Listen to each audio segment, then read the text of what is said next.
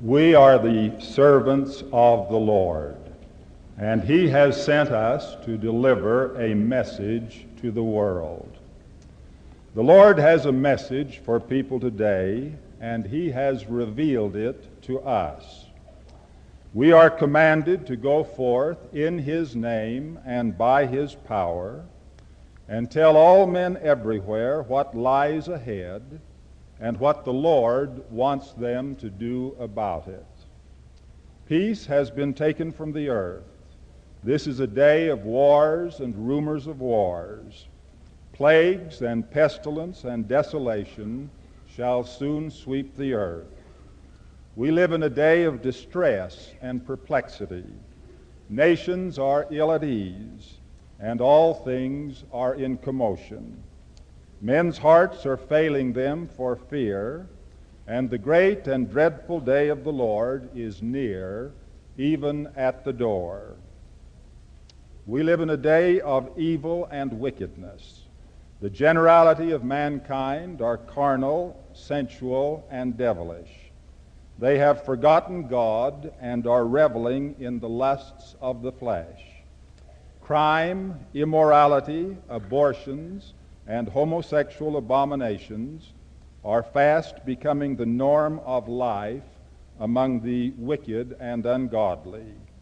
The world will soon be as corrupt as it was in the days of Noah. If any of us are to escape the perils that lie ahead, if any of us are to abide the day of the Lord's return, if any of us are to gain peace in this life and be inheritors of eternal life in the world to come, we must receive the message sent from on high and conform to the counsel it contains. That message, our message to the world, is the message of the restoration. It is the announcement that the heavens have been opened, that the voice of God is heard again. It is the proclamation of peace through obedience to the laws and ordinances of the Holy Gospel. It is the glad tidings that once again there are legal administrators who hold the keys of the kingdom and have power to bind on earth and seal in heaven. The only way for men to escape the abomination of desolation to be poured out upon the wicked in the last days is for them to repent and live the gospel. The gospel is the message of peace and salvation for all men. And we have been commanded to proclaim its saving truths to all men everywhere. And we do now proclaim that the great God who sits enthroned in yonder heavens has restored in this our day the fullness of his everlasting gospel. He has given anew to men on earth every doctrine, truth, and principle, every right, power, and key, all that is needed to save and exalt his children in the highest heaven. Once again, men have received the same glad tidings which enlightened the minds and enlivened the souls of faithful men of old.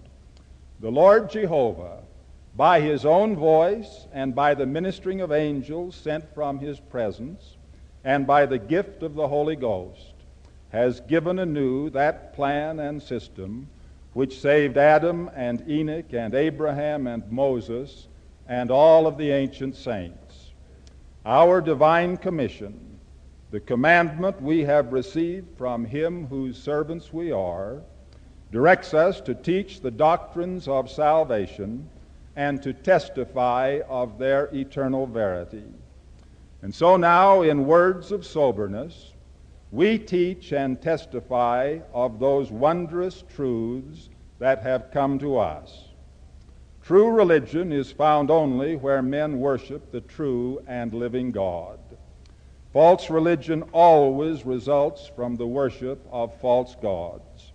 Eternal life itself, which is the greatest of all the gifts of God, is available to those and those only who know God and Jesus Christ, whom He hath sent. It is all the rage in this modern world to worship false gods of every sort and kind. There are those who bow before idols of wood and stone, and others who lisp their petitions to icons and images. There are those who worship cows and crocodiles, and others who acclaim Adam or Allah or Buddha as their supreme being. There are those who apply the names of deity to some spirit essence that is immaterial, uncreated, and unknowable, and that fills the immensity of space and is everywhere and nowhere in particular present. And there are even those who champion the almost unbelievable theory that God is an eternal student enrolled in the University of the Universe, where he is busily engaged in learning new truths and amassing new and strange knowledge that he never knew before. How belittling it is, it borders on blasphemy, to demean the Lord God omnipotent by saying he is an idol, or an image, or an animal, or a spirit essence, or that he is ever learning and never able to come to a knowledge of all truth. It is the first principle of revealed religion to know the nature and kind of being that God is. As for us, we know and testify that there is a God in heaven who is infinite and eternal. From everlasting to everlasting, the same unchangeable God, the framer of heaven and earth, and all things which are in them.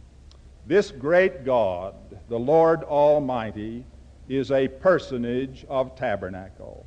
He has a body of flesh and bones as tangible as man's. He is omnipotent, omniscient, and omnipresent. He has all power, knows all things, and by the power of his Spirit is in and through all things. We know and testify that he created man, male and female, after his own image and in his own likeness created he them.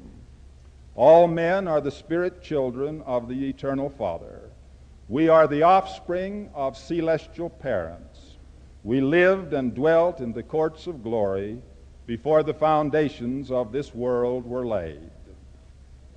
Our eternal Father ordained and established those laws called the gospel of God which would enable us to advance and progress and become like Him.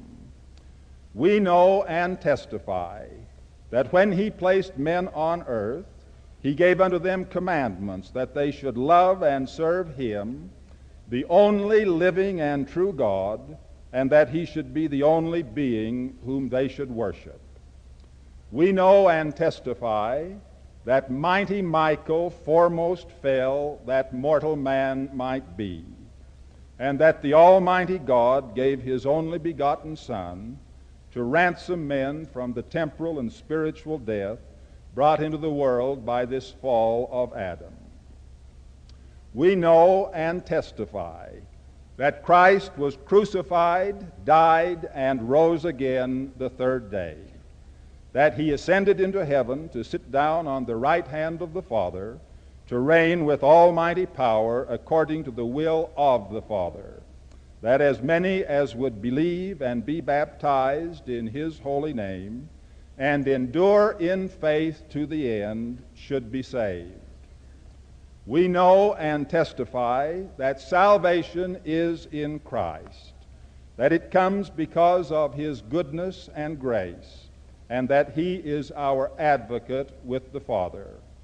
We bear record that he is the only mediator between man and God, that through his atoning sacrifice, fallen man may be reconciled with God, and that he hath abolished death and brought life and immortality to light through the gospel. We worship the Father in the name of the Son by the power of the Holy Ghost. And we invite all men everywhere to come and join with us. There is no salvation in worshiping false gods. There is no salvation in false religion. There is no salvation in error in any form. Man alone cannot save himself. No man can call forth his own crumbling dust from the grave and cause it to live again in immortal glory. No man can create a celestial heaven whose inhabitants shall dwell in eternal splendor forever. All the idols and icons and images combined, since the world began until the end of time, will never have power to cleanse and perfect a single human soul. Neither Adam, nor Allah, nor Buddha, nor any person, real or imaginary, will ever bring salvation to fallen man. An unknown, uncreated, immaterial spirit nothingness never has and never will endow men with the gifts of the Spirit or assure them of an eternal celestial home. And certainly a student God with finite powers who is just experimenting in the eternal laboratories is not a being in whom I at least would feel inclined to repose an infinite trust. The truth about God, the truth about religion, the truth about salvation, these things can only be known by revelation. Men in our time will never find peace, nor safety, nor salvation in the world. Wars and plagues and desolation shall continue to sweep the earth as with a flood. Crime and evil will increase, iniquity will abound, the love of men toward each other shall wax cold. We need not look for a day when men of themselves shall usher in an age of righteousness. But those who turn to Christ, who believe his gospel, and join his church and live his laws, and who thereby worship the Father in his holy name, such shall find peace and safety and salvation. In the world men shall have tribulation. In Christ they shall find peace. And so we say, we are the servants of the Lord. He has revealed himself to us by the power of the Holy Ghost. We know whom we worship. It is our glorious privilege to speak of him and his ways, and we speak as those having authority and not as do the scribes. We know by the revelations of the Holy Ghost to our souls that God is our Father, that Jesus Christ is Lord of all, and that the church of Jesus Christ of Latter day Saints is the kingdom of God on earth and has been set as a light upon a hill to proclaim the truth about God to a fallen world. When we speak by the power of the Holy Ghost, our words are Scripture and come as the voice and mind and will of Him who sent us. Our testimony is that the Almighty God is our eternal Father who lives in realms celestial that the Lord Jesus Christ is his Son in the true and literal sense of the word, that the Holy Messiah came into the world to die upon the cross for the sins of the world, and that the Holy Ghost, a personage of spirit, a spirit man, is their minister and witness, whose revelations and gifts and endowments are available to the faithful in every nation among all people. And we now say, as we have been commanded to do, Fear God and give glory to Him, for the hour of His judgment is come, and worship Him that made heaven and earth, and the sea, and the fountains of waters. We say, Come worship the Lord in the beauty of holiness. Come, worship the Lord, the Almighty, the King of creation. Come unto Christ and believe and obey his law. For no man cometh unto the Father but by him or by his word. Come and rejoice in the revelations of the Lord to Joseph Smith and the prophets of latter days, for they are the revealers of Christ and the witnesses of God in these last days. Turn ye to the Lord our God. Repent of all your sins. Forsake false doctrines. Flee from false gods. Seek the truth. Do not be deceived by the doctrines of men or of devils.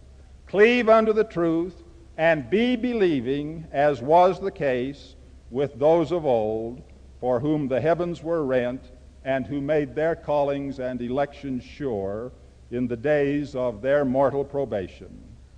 O God our Father, wilt thou look upon thy children everywhere in love and mercy? Grant them repentance and lead them in thy holy way, so they may gain peace in this life and eternal life in the world to come. In the name of the Lord Jesus Christ, amen.